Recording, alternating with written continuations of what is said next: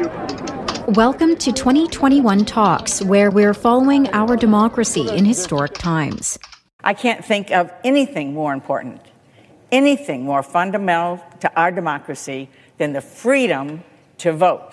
Michigan Democratic Senator Debbie Stabenow tried to convince her GOP colleagues to support a sweeping bill to overhaul federal elections, but Senate Republicans blocked it, ratcheting up already inflamed tensions over voting rights. Senators in the evenly divided body voted 50 to 50 on advancing the For the People Act, splitting along party lines and failing to get the 60 votes needed to overcome a GOP filibuster. The vote was the culmination of weeks of partisan rancor and behind the scenes talks over changing the nation's voting laws in the wake of the 2020 presidential election. Even as COVID 19 vaccines bring hope, experts are sounding the alarm on the pandemic's unprecedented toll on mental health. New York Republican Congressman John Katko says 25% of kids nationwide have had suicidal ideations since the pandemic began. They didn't even have an inpatient unit for pediatric mental health in Syracuse. And uh, parents had to drive sometimes two hours away just to get their kids' mental health treatment. The White House COVID 19 response team says the U.S. will miss its July 4th goal of 70% of adults vaccinated. COVID 19 response coordinator Jeff Zients says the White House is now focused on vaccinating 18 to 26 year olds. Now, everyone involved in this effort knows,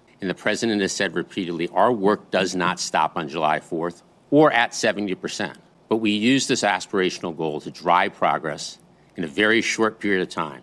It's taken a huge collective effort, and we have made significant progress. The dangerous Delta variant of the coronavirus is spreading so quickly in the United States that it's likely the mutant strain will become predominant in the nation within weeks, according to federal health officials and a new analysis. Dr. Anthony Fauci of the National Institutes of Health has announced more than 20% of new cases are due to the Delta variant. The opioid epidemic also has picked up speed. Data from the CDC show overdose deaths increased in almost every state during the first eight months of 2020. 2020. 24 states and the District of Columbia had an estimated increase of at least 30%. The Supreme Court has ruled unanimously against the National Collegiate Athletic Association in a dispute over limits placed on certain compensation that student athletes can receive. Former NBA player Rex Chapman on the decision written by Justice Neil Gorsuch. What the NCAA has been doing has just been so flatly wrong. He felt strong enough to write an opinion and basically say, you know, anywhere in the world, what the NCAA has been doing, their business model would be flatly illegal. For Pacifica Network and Public News Service, I'm Nadia Ramlagan. Thanks for listening.